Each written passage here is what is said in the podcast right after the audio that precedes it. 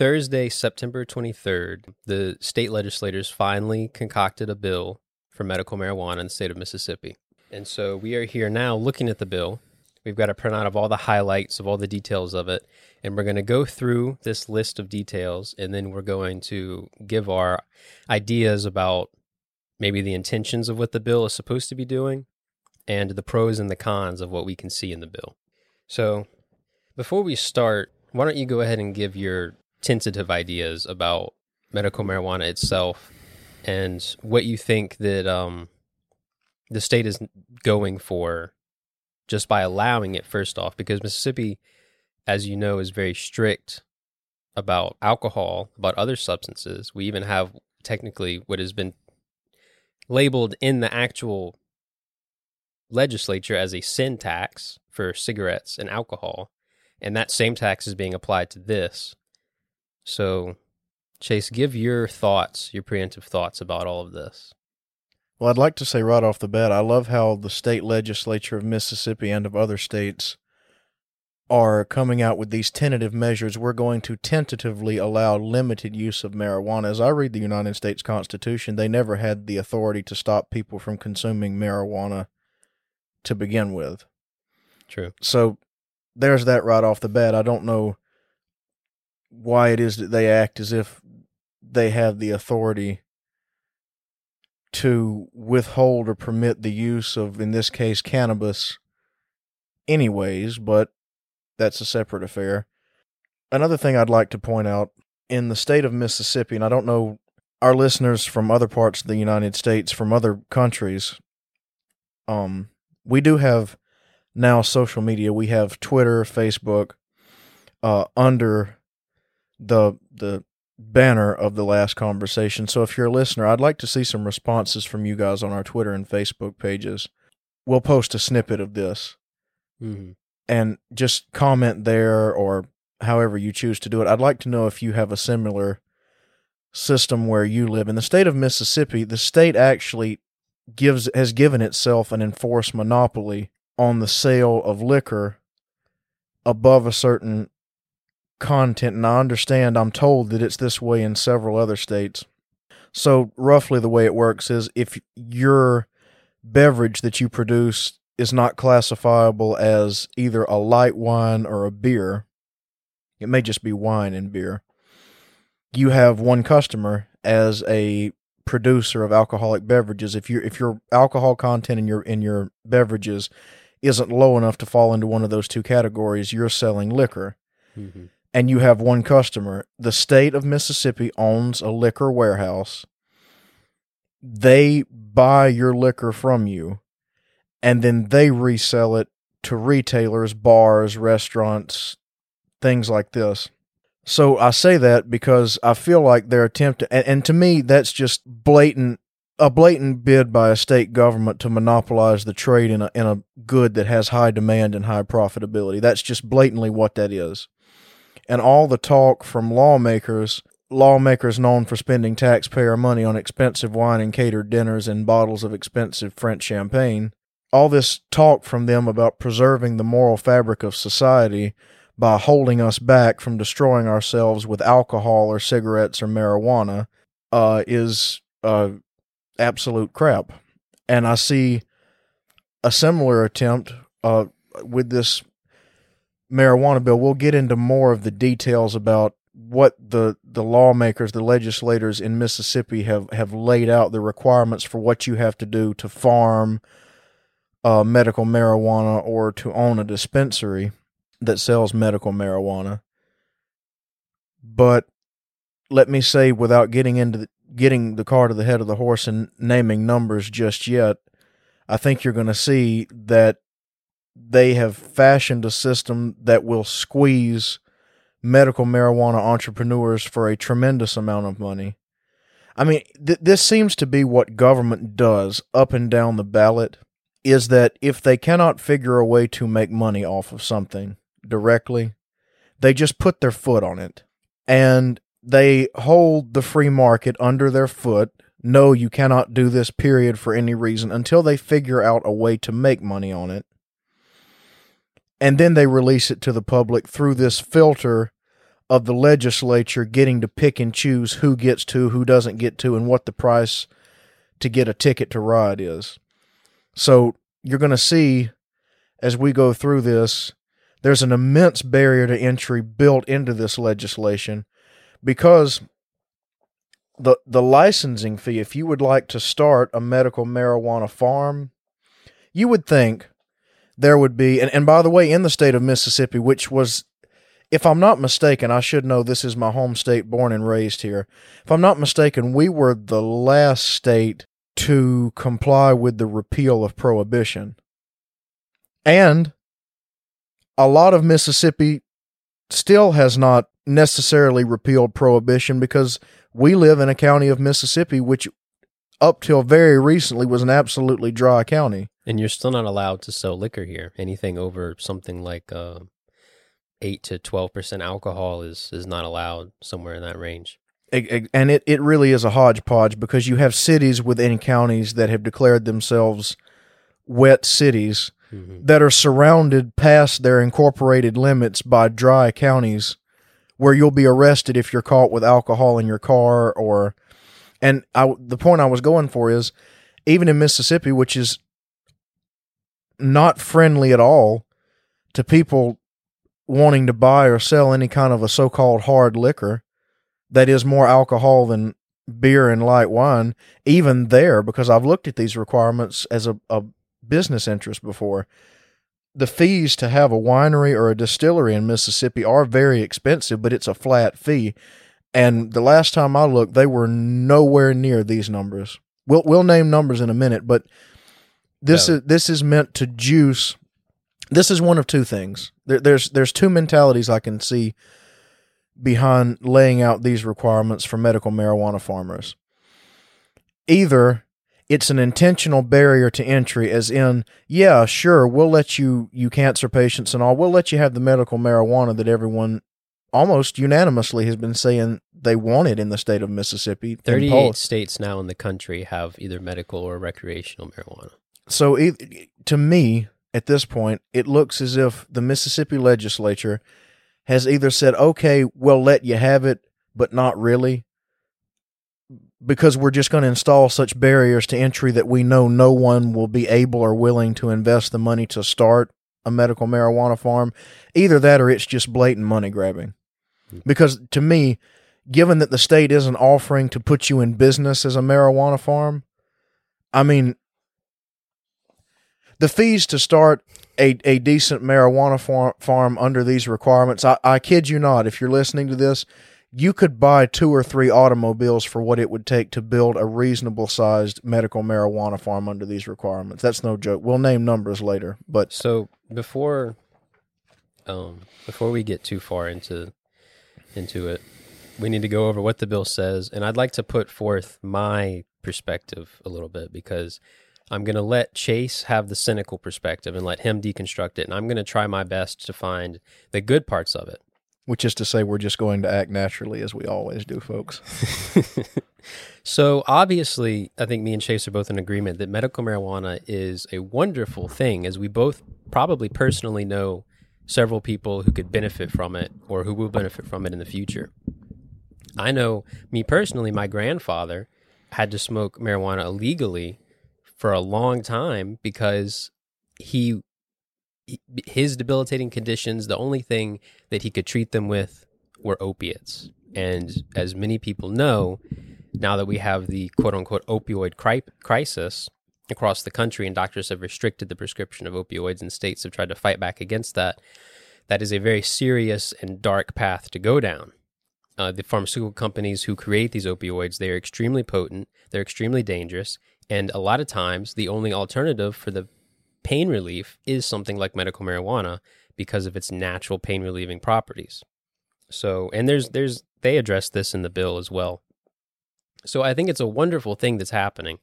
Me personally, as someone who believes it strongly in the freedom of individuals to choose what to do with their bodies, I personally believe that many substances, including marijuana, should just be legal from the get go um, and that there are other ways to deal with the negative side effects that come with having legalized drugs, which we have already explored and very well documented with things like alcohol and cigarettes. There are other ways to deal with these substances other than prohibition, which I think always fails no matter what it is, whether it's drugs or knowledge or education. If you try to prohibit it, it only makes the system and situation worse. So, I want to very quickly go through a brief of from top to bottom of what this document entails. I've kind of pulled out the important parts, and there's a lot of intricacies um, that you may have questions about, but um, I don't have necessarily all of the details here, even though I've read the bill over a few times. So, first off, the Mississippi Department of Health is going to be the primary authority over the program. And they're calling it a medical cannabis program. So, I guess from this point forward, I should refer to it as cannabis just to have less words flying through the air. And they'll be working in part with the Department of Agriculture, who will regulate the growing and the licensing and all of that, and um, the Department of Commerce, or I'm sorry, in the Department of Revenue, um, which will be having power over the taxes and the licensing and and some of those extra fees that go on top of that. Now, an interesting thing to point out, um, I can't I can't recall his name, but I believe it's Andy Gipson, is um, the lead man over the Department of Agriculture and Commerce, and he has actually said in response to this legislature that he um, refuses to participate and he will not sign or allow it, or have his name written on anything that has to do with this medical cannabis bill. So um, the legislature has had to go behind his back essentially and write him out of all of the legislature and assign other offices to handle all of this because he says it's federally illegal and he will not have his name on any of it. He will not participate, and if they force his hand, he will file a Supreme Court lawsuit against them. So there's some obviously some infighting in our own state government going on here, but it seems that uh, the governor Tate Reeves has also previously several times stated that he's all for the medical cannabis, which, as any smart governor would, because 74% of the state's voting population voted for their own proper um, civilian initiative called Initiative 65, which we'll get into later, was struck down by the state's Supreme Court over what I think and a lot of other people believe is a kind of uh, arm wringing of the Constitution and the wording thereof. Um, they in in the process of that they did away with our independent right to form our own legislature as a population. They actually, um, I forget the proper name for it, but we used to have a system where we could write bills privately and submit them, and if they got enough votes across the state, they would then be proposed to be voted on by the public. Well, that ballot system has now been struck down by the Supreme Court over one small, well, not small, but one inconsistency that had been ignored for the last several dozen uh, civilian initiatives. So it, when it came to medical marijuana, they decided to nitpick this one. But I'm getting into the weeds myself, so where I'm going to quickly go through some of the ideas from this bill. So we're looking at um, a bill that would give civilians, um, uh, citizens of Mississippi, the ability to go to a doctor and if they have had a concurrent relationship with that doctor, that doctor can diagnose them with a disability. And these disabilities will be recognized by the department, the Mississippi Department of Health, and they will have to co sign on the disability um, to allow the dispensaries to give that person medical marijuana. So you're looking at, um, they use something called a uh, medical cannabis credit to do the dosages, but I've conveniently converted them to what is essentially this. You will be able to be allowed one ounce of flower per visit to the dispensary, or a total of four ounces of flower per month. Now, if you can't, if you don't want to smoke marijuana or cannabis, you could have a concentrated form of THC or a THC infused edible so you'd be allowed eight grams of concentrate per visit, or a total of 32 grams of concentrate per month, or 800 milligrams of THC infused product, or a total of 3,200 milligrams of THC infused product per month. Um, this is similar to other uh, cannabis programs in other states. Um, they do the total limit of what you can have in your house is a little higher than what you can get monthly from a dispensary. So it allows you to go over from month to month without being a federal criminal. And the qualifying conditions range from everything from cancer to hepatitis uh, to chronic or debilitating pain. You have AIDS and HIV, Parkinson's, Huntington's. Um, all, really, they've they've got a pretty extensive list. Even uh, things such as autism and um, probably some other mental uh, difficulties will be added to this list over time. Here's something interesting. It says one of the qualifying conditions is pain refractory to appropriate opioid management. Mm-hmm. So, am I reading that correctly to mean that if you have pain that cannot be handled with opiates, so so there, basically what that means is they're supposed to try to control it with opiates, and if that doesn't work, then they can you can be given marijuana. Right. And and I think that's actually fairly common, but I'm hoping that they'll give it give you the marijuana first rather than tr- go through the opiate treatment because Mississippi has one of the worst opiate opioid crises in the in the country. Well, let it be said, I, I would really love it if some upstanding, roughly independent think tank with the assets and the brain power to do it would uh, do a little watchdogging on the state of Mississippi. Because I would like to know the Mississippi Republican Party and the Mississippi Democratic Party and the individual uh, legislators, the governor, all involved. I shouldn't say the governor; he's seems to be in favor of it. Maybe he didn't get any donations. I'd like to know whether or not, and if so, how how many, how much money has come into the state of Mississippi from pharmaceutical companies and or outside marijuana establishments because you have you've had legalized marijuana in California and Colorado for some time and in other states. And I'd very much like to know whether it might be that some of the people who are uh, vehemently opposing this are vehemently opposing it because they've got pharmaceutical companies and possibly uh, marijuana producers outside of Mississippi donating immense amounts of money to people in Mississippi to stop Mississippi from. I mean, we Bren just said it. We have the largest opioid crisis in the nation.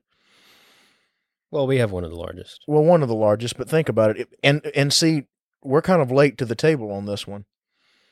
So you think about it, if every state that has a morbid, and all 50 states do, if America suddenly uses marijuana, which is easily grown and produced and processed, far easier to make and cheaper than opioids, if we suddenly, in one fell swoop, legalize marijuana and we fix the opioid crisis right off the bat, I'd like to know how much money that's going to cost Big Pharma a year and I think it will. I, and I mean, of course, a lot of that money will just be transferred to the state, and and we'll we'll talk about that later. But um, I think that um, pharmaceutical companies do not necessarily are not in favor of medical marijuana, and I wouldn't be surprised if they put some money towards it. But I can tell you a fact that I have found that no one else is talking about is that there is at least one very affluent businessman from Arkansas who was in. Well, I'll, I'll just read this what I've typed out here.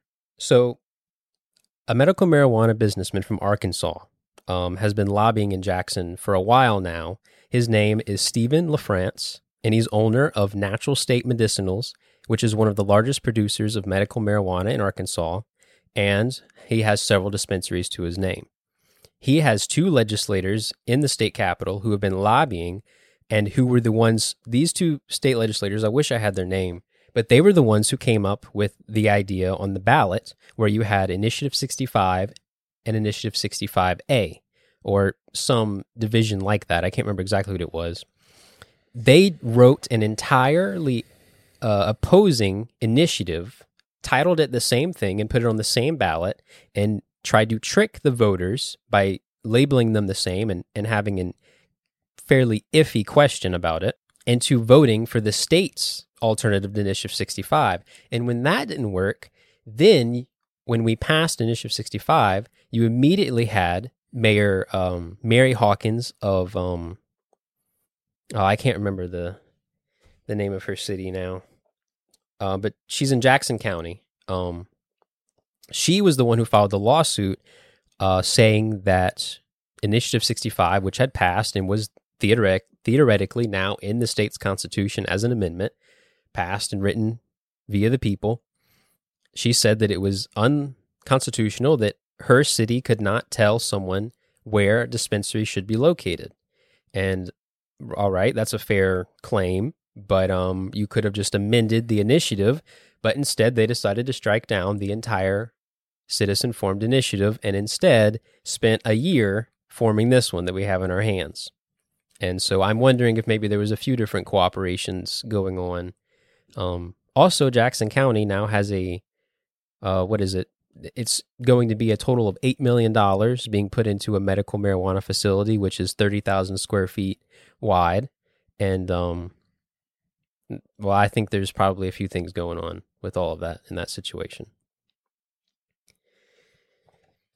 So I think that you were right all along and that there have been lobbyists because they know that if Mississippi entered into the national competitive market for cannabis, we'd probably Well, do eh, well, pretty and- good at it. and I spoke. Well, yeah, I I mentioned, and we've talked about uh, pharmaceutical companies concerned about losing their profits to people who grow cannabis instead of producing Mhm. addictive opioids.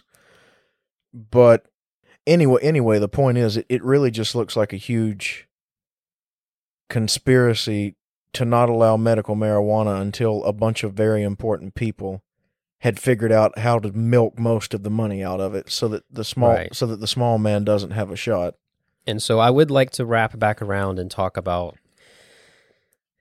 In the end, I would like to end on a high note about what good this will do for the uh, state, but also I think it's important to point out and get to the financial aspect of this, which is um, not looking good for small time Mississippi farmers who want to get into. That's another point that needs to be made. Yes, I'm they'd have to be. It's obvious by profit incentive. They'd have to be worried about medical legalized marijuana replacing opioids.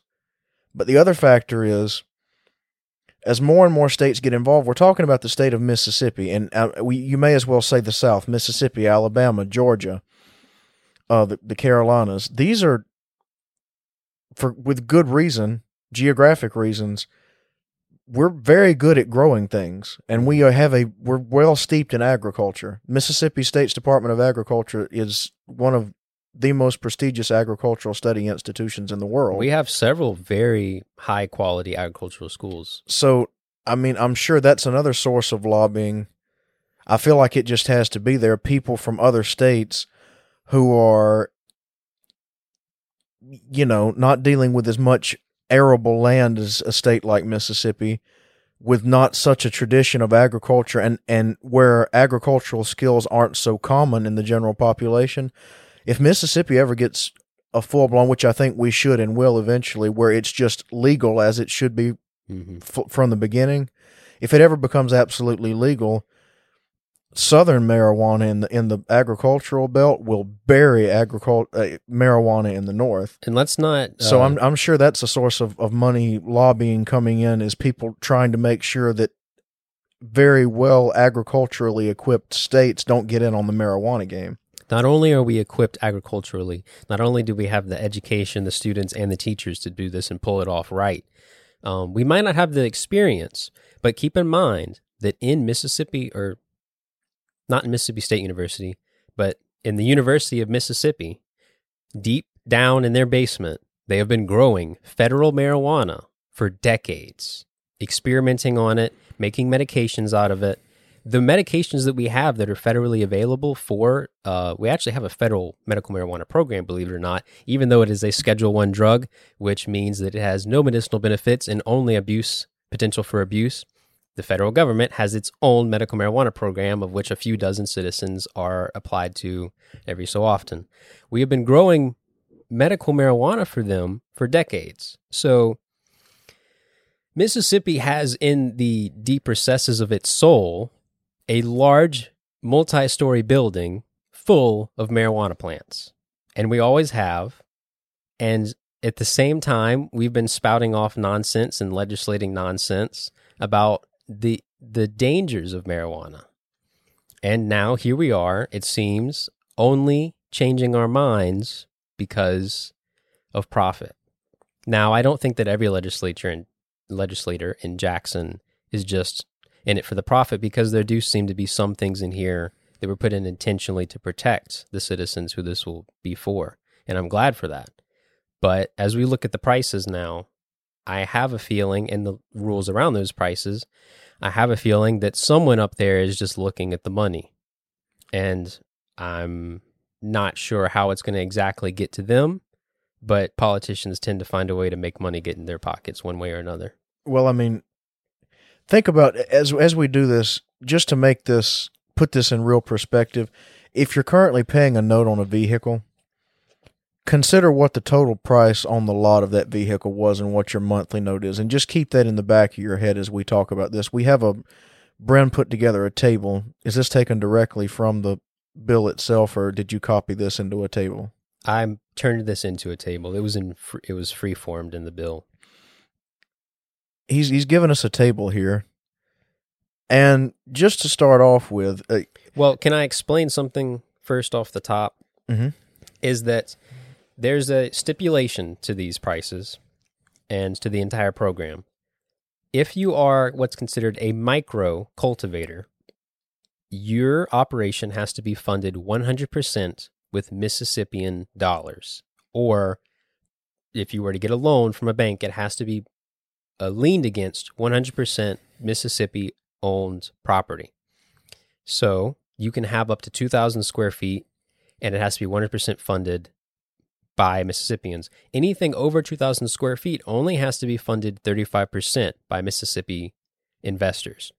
And that is only until a set date in, I believe, December 2022, in which that rule will be absolved and any operation in the state of Mississippi can be funded 100% by outsider investors. So I just wanted to put that on the table first. well, first of all, this is highly suspect right off the bat because, I, as I said earlier, I've looked at the requirements for building alcohol facilities, and you're dealing with a schedule of flat fees. Mm-hmm. Here's the fee you pay to own an operating bonded winery. Here's the fee you pay to operate a distillery, and here's what the definition of a distillery is. Here's the annual fee. Here's the initial permit fee. Well, right off the bat, when you look at this, these requirements, the fi- the schedule of fees for a medical marijuana farm, it's laid off by the square footage of your facility. So that that to me is suspect right away because why would you do that? Why would you not have a flat fee? Here's what you have to pay to farm marijuana. Right. This is more like a uh, hidden tax. It is very much a hidden tax. And they're already taxing you by the ounce that you sell. exactly. So it's really just another form of taxation So- in my eyes. So let's talk numbers. Tier one and tier two cultivators, these are considered micro cultivators. That's if your tier one is 1,000 square feet or less, tier two is uh, 1,000 to 2,000 square feet. The application fee, the flat fee that you have to pay, there's two fees. One is an application fee that you pay, I would assume, one time just to, to get your foot in the door to have the application. If you're 1,000 feet or under, that's tier one micro farming. It's $1,500. If it's uh, 1,000 to 2,000 square feet, it's $2,500. Now, that's not terribly unreasonable when you look at other similar fees to operate an alcohol business, uh, to start a restaurant, a bar. That's not terribly unusual. But on top of the initial application fee, you have an annual licensing fee. If you're tier one micro, that's 1,000 square feet or under, you're going to have to pay, you paid $1,500 to get the application. And if you're approved, you then have to pay $2,000 every year for an annual licensing fee. And if you're tier two micro farming, which would be 1,000 to 2,000 square feet, you have to pay $3,500 annually to continue to be in the good graces of the law. Now, other than niche uses, I mean, for instance, if you're a cancer patient and you have space to spare and you say, I want to help other cancer patients with this, in theory, that micro farming would be good for you because you could, if you had the money to spare, you could work your pricing out and you could maybe have a nonprofit farm Hmm. and you wouldn't pay business taxes or income taxes on it and you could distribute marijuana products to other cancer patients. And that's a very that would be a very that's a hypothetical it'd be a very beautiful and generous thing to do. But if you're a legitimate if you're an entrepreneur who who isn't necessarily directly tied to the use of medical marijuana, but you just want to invest in it in the state of Mississippi as a business opportunity. Once you're you're really not going to do yourself much good when you look at the schedule of taxes by operating a one to two thousand square foot facility. If you're an entrepreneur who wants to grow it for profit, Mhm. You're going to want to go into a reasonable sized indoor farm. Okay. So the next step up from the tier 2 micro that's 2000 uh 1000 to 2000 square feet. The next step up from that is tier 1 non-micro. That's 2 to 5000 feet. The application fee for a facility of that size is $5,000 off the top and $15,000 per year to remain in business. Now, one step below that, at a tier two micro growing facility, that's one to 2,000 square feet, we had a $3,500 annual licensing fee. Not terribly unusual, especially when it refers to when you're in a very conservative state and you have these this this bias legislative bias against vices quote unquote where gambling alcohol cigarettes recreational drug use is going to carry he- heavy any business associated with these things is going to carry heavy permit fees anyway. It's a method of deterrence. Mhm. it, even so $3500 annual licensing fee that's t- tier 2 micro that's not terribly out of the bag. We just go one step up from that 2 to 5000 square feet which is not much the application fee is $5000 and then you're going to have to pay $15000 a year every year to remain in business operating a 2 to 5000 square foot growing facility now i look at that and think hmm we went up what fifteen hundred dollars for in the in the two micro tiers, micro tier one and micro tier two. The annual licensing fee at tier one micro was two thousand. We at we go up fifteen hundred dollars from that for tier two micro, and that's thirty five hundred dollars annually as a licensing fee. And then the next step up from that, we've gone to fifteen thousand dollars. But that goes hand in hand with the stipulation is that those can be funded from outside sources. Exactly. So there's two angles to that. That's either underhanded legislative deterrence. We'll give it to you in name only, but then we're going to install poison pills in the legislation that mean even though you you can't say we're denying you the right to do it, we're going to make it so difficult, so expensive that we know you can't possibly do it. That's an option. The next option is blatant money gouging. So for reference, fifteen thousand dollars. That's half of the income per year of someone who makes thirty thousand dollars a year. So, as usual, politics takes a really beautiful, commonsensical, helpful thing and turns it into an absolute mess, a corrupt mess. I look at medical marijuana and I think, well, obviously, if you've ever had to watch someone on chemotherapy and it's it's a toss up as to whether the incessant nausea and loss of appetite and malnutrition from intense chemotherapy is going to kill them before the cancer does. And here we have a drug that if readily, readily available could make that tolerable could give more dignity and create a better chance of survival for for cancer patients and and and sufferers of patients who have many other diseases uh, from terminal cancer down to glaucoma or anxiety problems uh that's beautiful and then on top of that I love my state. I want to see my state do better. I mentioned we're a heavily agricultural state. I look at medical marijuana and I think an opportunity to help people who are very, very sick and in need of relief, uh, and an entrepreneurial opportunity to bring economic stimulus to the state. You can look up, and I would encourage you to if you're interested in this. Uh, how much more uh, revenue, what kind of an economic stimulus comes into the states who've legalized marijuana from on a lot of dimensions? um, because obviously once it's legal, your your criminal justice system, your police out on the street Mhm. aren't having to use, don't require as much funding to incessantly confront the use and sale of marijuana. And on the flip side of that, those tax producing, revenue producing dispensaries and farms are making money. Okay, so it's a win win situation. You can't lose by having even just medical marijuana in your state. And this is a severe barrier to entry. This is going to cause immense barriers to entry because who's going to borrow? Who's going to be able to afford $15,000 a year? That is a huge chunk of the average household income of America. $15,000 a year.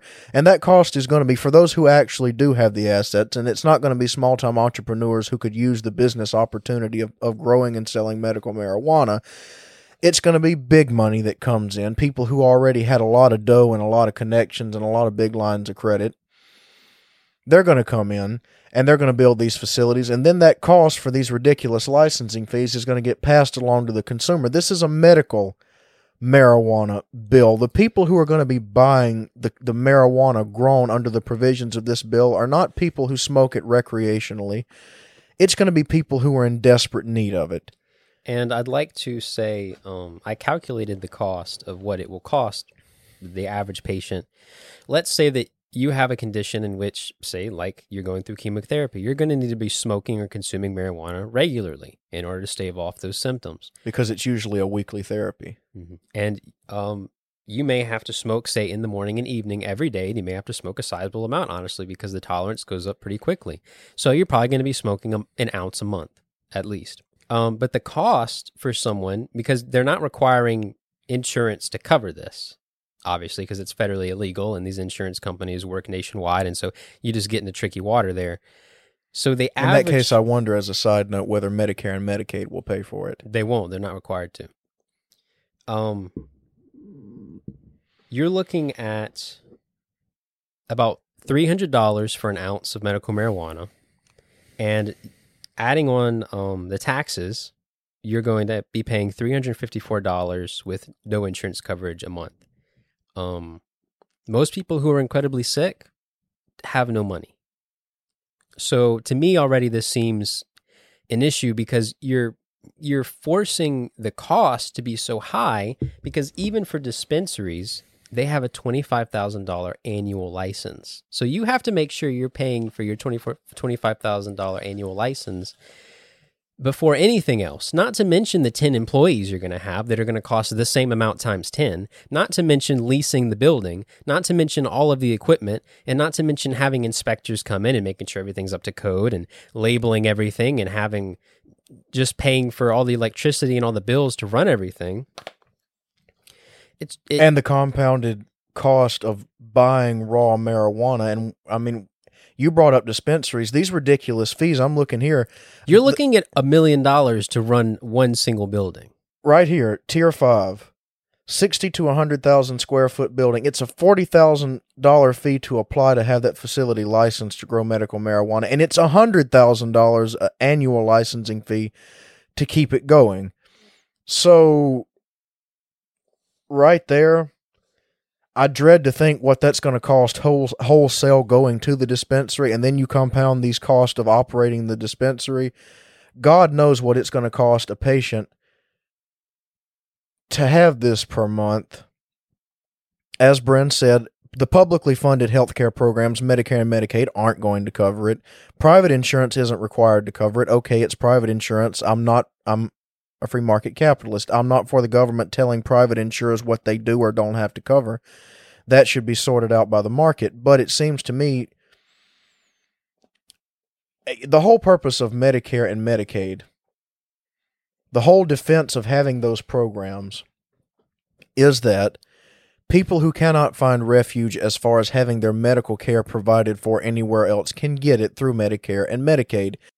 There is there is a saving grace here though, let me say this.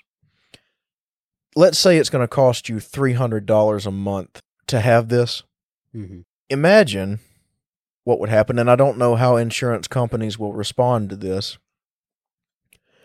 Imagine what would happen say you suffer from long-term chronic pain and for that you're taking a significant amount of opioids every month.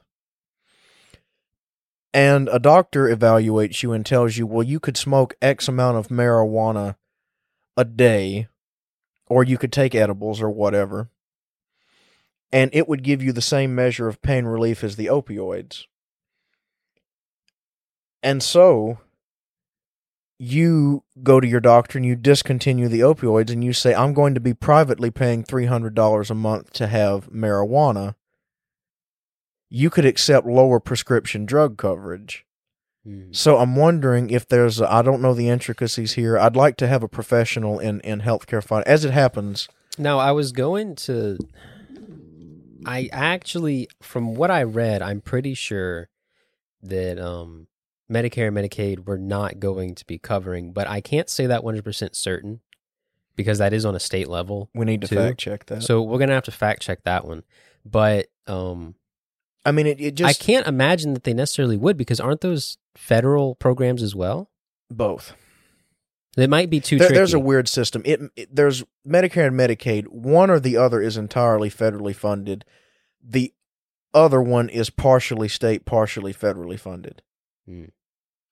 so there may be some way for some people to get it covered, But, but, but what I'm saying is, I wonder if by the back door, I'd like to have an expert come on and discuss this, an insurance adjuster, somebody with great experience in healthcare, Mhm. accounting, and finance. I'd like to know whether, even with these exorbitant costs, you may be able to get lower insurance premiums, uh, lower drug cost, or eliminate certain drug costs by using medical marijuana, so that even if you were paying three or four hundred dollars a month for your dose of of cannabis, you might come out better in the long run by not having to have as much insurance. right. I don't know that for sure. That could be something. So we've kind of battered the fiscal applications. I think we both understand. There seem it it doesn't seem it it I'm not I can't quite I've thought about it for a little bit and I can't quite comprehend the idea behind making small scale businesses not be able to be funded, but large scale businesses be able to be funded. It seems actually that um maybe it should be the opposite. That that large scale businesses should have to be majority funded by Mississippians and that small businesses are allowed to be outsiders. That would seem to promote an inside out growth. Now, they did cite in the bill that the reason that they're the reason that they have this um, 35% funding from Mississippi, the rest from outside for the first year, is to avoid lawsuits by outside competitors that was their statement is that the reason they're doing that is because there has been a um, a history of when a state legalizes medical marijuana if they control it too much outside companies file lawsuits against them for saying that you are restricting us from participating in business in your economy um that may be the reason why they did that i Or i don't know all the details or it could that. be we were talking about how this is a major barrier barrier to entry to small businesses. Okay, we'll say that micro farms have to be 100% funded by Mississippians by Mississippi money because we've laid the fees out so expensively that it doesn't matter. They're not going to start micro farms because they're going to be too expensive anyways. So we don't we can say what we want about micro farms. That's not going to be a problem anyway. The money is going to be in the big farms and we're going to say that has to be 35% funded by Mississippi money. So a large outside company comes in and this doesn't even stop that because if you were an outside actor, you could come into Mississippi and establish an office and borrow money from a Mississippi financial institution, set up your marijuana farm, and then just pay the notes with with revenue from outside the state or within the state. Mhm. So it, it really doesn't prevent outside. And again, I'm a free market capitalist. I don't care if you were born in California and you want to come and operate a medical marijuana farm here. My problem is not with you. You're just out for profit, and that's what the agents and institutions of the free market are supposed to do. What bugs me is the Mississippi state legislature screwing around with the rights and freedoms of the people in such a way that they're blatantly milking the public and this industry for more money for the state of Mississippi. Now, to be fair, at least, at the very least, they didn't make it to where you have to purchase all of your medical cannabis from the state. Well, that's just. They could have done it. They very well could have Do you it. know what honestly shocks me? That they didn't. It does me too. They've been doing it for it, alcohol it for stuns decades. me. It's it stuns me. I really believe they would not allow any private dispensary uh, or pharmacy to sell. I, I figured when it finally fell out of the chute and they passed something, it would be that it was restricted to certain state approved locations owned and operated by the state. That's that's. That's something I was speaking about Mississippi and alcohol earlier. We have a I don't know if I said it before. We have a state monopoly on the exchange of quote unquote heavy liquors. I was expecting them to do something here where all of your there would be a limited number of farms. The farms would have to sell their marijuana, their cannabis, Mhm. whatever you want to call it, directly to the state, a state facility, and the state facility would be the processor and dispensary for the marijuana. I assume that's what it would look like. I'm really impressed that it, they came out with a solution where there's even a provision where hypothetically you could operate a, a privately owned business in this sector. I wasn't Right. expecting it. They did give it at least at least that they did give it to the private businesses. Um, the issue is that they obviously saw that they could make a lot more money if they gave it to foreign outside private businesses. And the reason why that bothers me isn't because I'm against national economies sharing wealth with each other. It's that Mississippi has had it bad for a while now, and the state keeps passing legislature that inhibits Mississippians from accumulating their own wealth. Instead, it seems like they want large corporations from other states to come in and have Mississippians be the low wage employees for those corporations. That's exactly what they're after. I mean, I, we are extremely the state poverty of the state of here. Mississippi. Let me say, I, I, I won't speak for anyone else. I'm very proud of where I come from. I, I I resent it when I see in the media the classic joke, at least in my the circles that I move in, has been that when a hurricane comes into the Gulf of Mexico, meteorologists will not even pronounce the name of the state of Mississippi as one of the areas that's going to be affected. I resent that. What did they call it that one time? That landmass. the landmass between um, what was it, Louisiana or Texas and Al- and Mhm. Alabama. I resent that highly. The truth is, if you know the history of the state of Mississippi, Mississippi's economy really hasn't properly functioned since the end of the Civil War. So since the late 1800s, Mississippi really hasn't had a thriving economy. What Mississippi has done is to produce tremendous amounts of labor.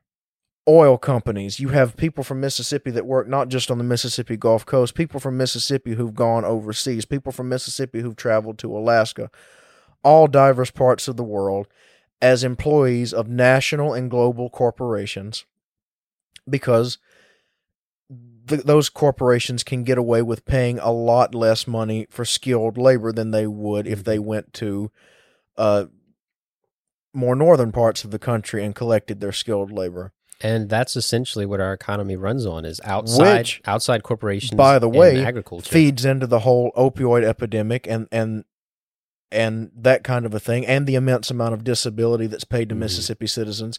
Is you have men who, as a result of a bad economy, went into professions that involved hard physical labor over a very long period of time.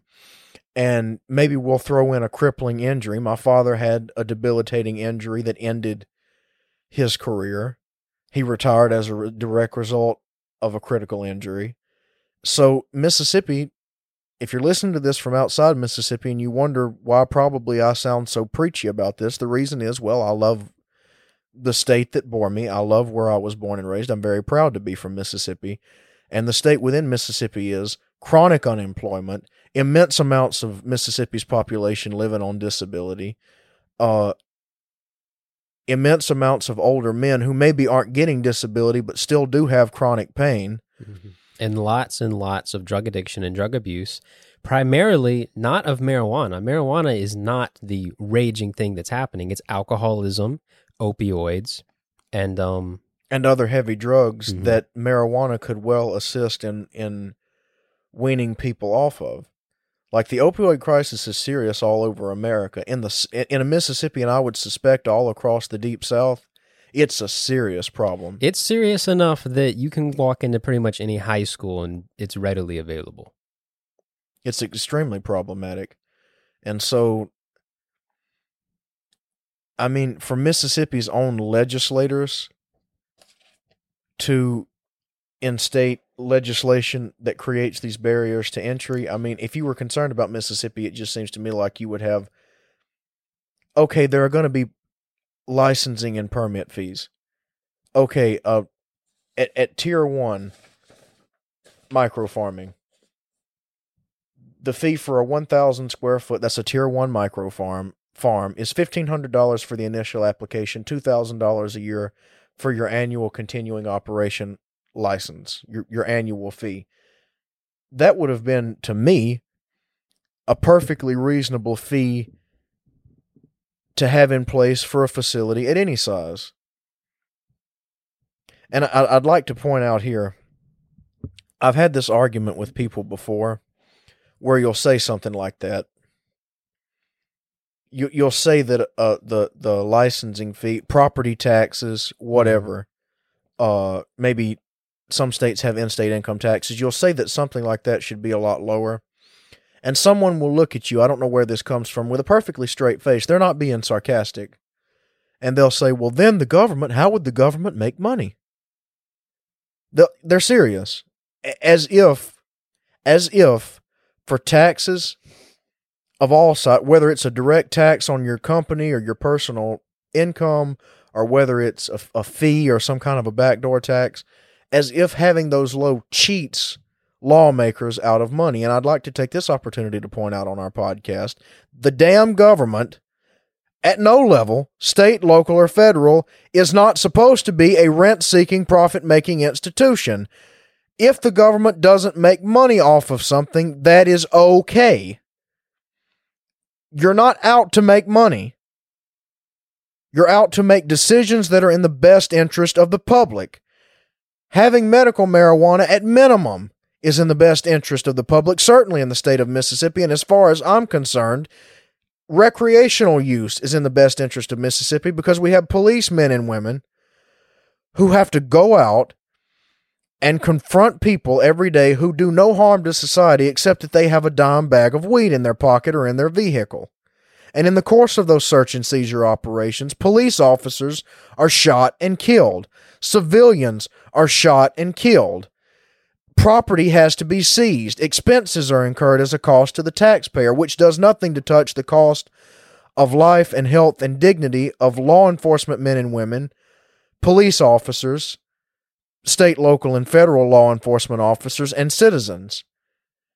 And as an aside, it's not like the American people aren't losing enough of their incomes. American businesses aren't losing enough of their revenue to the government because of the illegal state of marijuana and other drugs.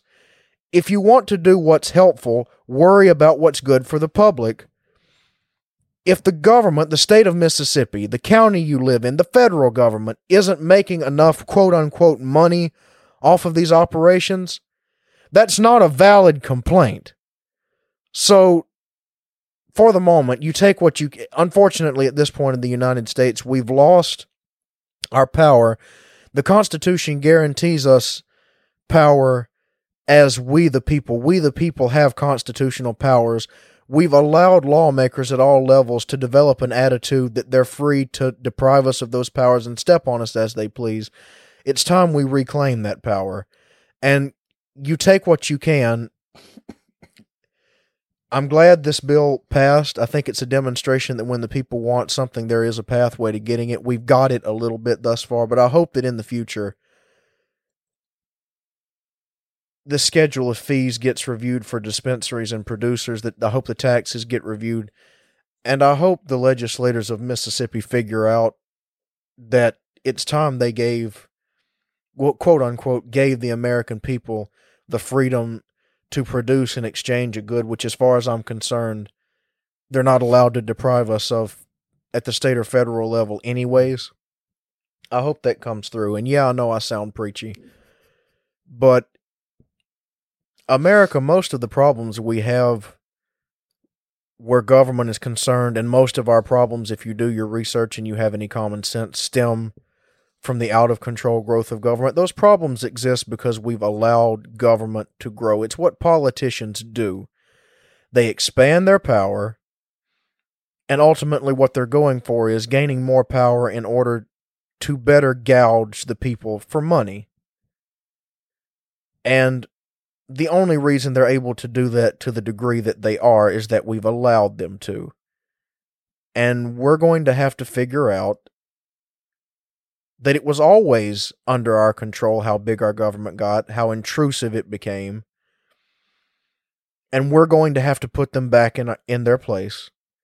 And we're going to have to make sure they stay in that place. Maybe this this era of trouble that we're going through now, whether you're a progressive, maybe you're in the center, maybe you're a conservative. I don't care what what party you're packing a card for. We're going to have to put our government back in their place, and it may be that this time of out of control government was necessary to remind us that that Constitution and the powers it gives us are necessary. That's what we learned in the process of the American Revolution. It's what we're having to painfully relearn now the elites, the political class, are not interested in your well being. They want your money and they want to control you. And the only way you stop them is to use the constitutional, and I'm using the word weapons very carefully, use the constitutional weapons at your disposal to tame government and keep it that way. The underlying issue there's an issue of medical marijuana and it's being available to patients who need it. There's obviously an issue of whether or not the government has the right to restrict the production and exchange of marijuana. Underlaying that, and most of the problems we're facing, most of the things we're arguing about now, is that our government has decided that they get to tell us what we do and don't do and what direction society has to grow and evolve in, and it's not true. I think I think that's a perfect time to transition into one issue that a side issue that maybe is not getting as much attention or will not get as much attention as it should, which is that when we proposed our own Initiative 65 with the public ballot system, it was struck down. Not only was it struck down, but our initiative, our public initiative ballot system was disposed of. And I will read a short quote from an article from NBC that I thought summarized this perfectly. Passed in the 1990s, the measure called for a percentage of signatures to come from each of the state's five congressional districts to get on the ballot. But, the judges noted, the state lost one of those congressional districts thanks to the 2000 U.S. Census and now only has four districts. That was, if I'm not mistaken, 21 years ago. So our initiative ballot system has been um, unusable in quotations for 21 years, yet we have passed dozens and dozens of initiative ballots no problem. We have had lots of people write bills and they've been amended in the Constitution, no problem, no fuss. But when it came to medical marijuana, when it came to a lucrative business, the Supreme Court finally noted that because we did not have the proper amount of votes, because we only had four districts instead of five, that the entire vote was illegitimate and not only that, but they could dispose of and abolish the initiative voting system altogether. So that means that although they have turned around and given us what we wanted, so to speak, a medical marijuana program, they have also, with one hand, they have given, and with one hand, they have taken. And they have taken the only aspect the public had to amend their own state constitution, which I think is the most abhorrent crime that you can do. And the Supreme Court said that is up to the state legislators. We have no business. We cannot amend the Constitution. We can only say what is constitutional and what is not. And this is not constitutional. Therefore, it is gone. And they laid it out for the state legislators to deal with that problem. And instead of dealing with that problem immediately, the state legislators crafted this bill to appease us, I believe. And among that, they're also dealing with COVID and fiscal responsibilities. But I would think fiscal responsibility. I would think that giving the public their voice that they demand that they had for the longest time is something that is supremely important and more important than anything else on the table. But I haven't heard a word about that. And you probably won't because that has to be to a power grabbing politician, that has to be extremely annoying that you can kind of have this lawmaking by referendum, by public referendum, so that if you're just slow acting on something, that's what that tool is there for, or was there for, I can now say. That's the purpose of a referendum, is that the Constitution plainly says no, not the Constitution. I was about to say something totally inaccurate. The Declaration of Independence, and certainly the spirit of the Constitution is that when a government refuses to redress the legitimate grievances of its people, the people have a right to alter or abolish that government and to establish new government. That's if you don't buy that, you don't buy America, period. That's the whole idea behind the existence of the American Republic. And I think a, the referendum is a great tool for that at all levels. Because you can a house divided can't stand. Do you really want a revolution to abolish a government displace a government every 5 minutes? No. So you meet in the middle. You have the opportunity to create new laws or to abolish laws by referendum. Well when you take that away the onus is totally on the lawmakers Mm. I think it creates undue political friction and instability. So if the Mississippi State, the, the officers of the Mississippi State legislature are responsible, I think they'll immediately, should have probably already, but will immediately jump on this issue of there being no referendum system extant now thanks to this Supreme Court ruling. And I don't really see why that was an issue to begin with. We lost a congressional district scratch out five and write in four. I don't see why that's a serious legislative hangup, anyways. It wasn't until the issue of medical marijuana came up. It was a big enough issue. And then they decided, oh, look, there's a loophole here. Just shut it down. Now, um, I did want to say, I feel like we've probably expressed most of what we're going to say about this. Is there anything else you want to add or go over about the logistics of it before we kind of close the subject and move on to something else. There are some details I wanted to go over, but at this point, I feel like it would just be going through dots. Um, all of this information is readily available. There's a really good Mississippi um, Mississippi Today article, I believe, that uh, that breaks it down, and I can link that in in all the descriptions we'll do that. And um, certainly, we'd like to hear your opinions on uh, social media. We mentioned earlier we now have Twitter and Facebook, which we've had for a while now, but I don't think. I don't and think I would encourage you. Um, probably, uh, I run the social media accounts, and I'm least active on Twitter. So, I would suggest instead going to the Instagram and Facebook pages. Um, those are where I'm most active. I'm just not familiar with Twitter, and it's also it's kind of dangerous out there. There's well, yes, you have these Twitter. issues with Twitter wanting to fact check people for their unfortunate facts. So Instagram and Facebook would be the best place. There's also um, a website, um, the last conversation.simplecast.com.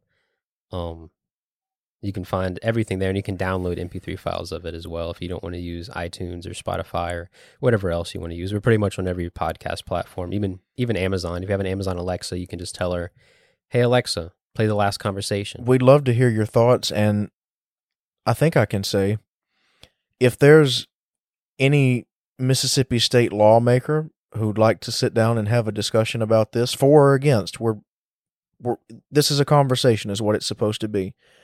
And sometimes it gets a little echoey if no one else is talking. So I actually would greatly appreciate even someone who's vehemently against our views. We would not ever attack you. If there's a lawmaker, uh, an industry professional, someone who has relevant experience who would care to talk about this, we'd be all too happy to do some kind of an interview. We'll figure it out. We will get the interview done. We'd certainly like to hear you guys' opinions on social media, no matter who you are. That's what social media is there for. Express yourselves. So, in closing, I just wanted to say one last thing. I think that medical cannabis is going to be an overall good thing for the people of Mississippi. But as you can tell, in our opinion, for the business owners of Mississippi, I think they're being taken advantage of. And I think that there's a lot of issues surrounding this topic that the state has just sold out in order to get extra profit for themselves. But we just wanted to say thank you for listening. Uh, please reach out to us on social media or um, you can email us at lastconversationpodcast at gmail.com. So thank you for listening. We really appreciate it. And please share and leave a review if you like it. If you don't, just send us an email and tell us why you don't like it. That'd be appreciated too. And join us next Thursday for our next episode when you can rejoin the conversation. So thanks, guys, and have a good one. Bye.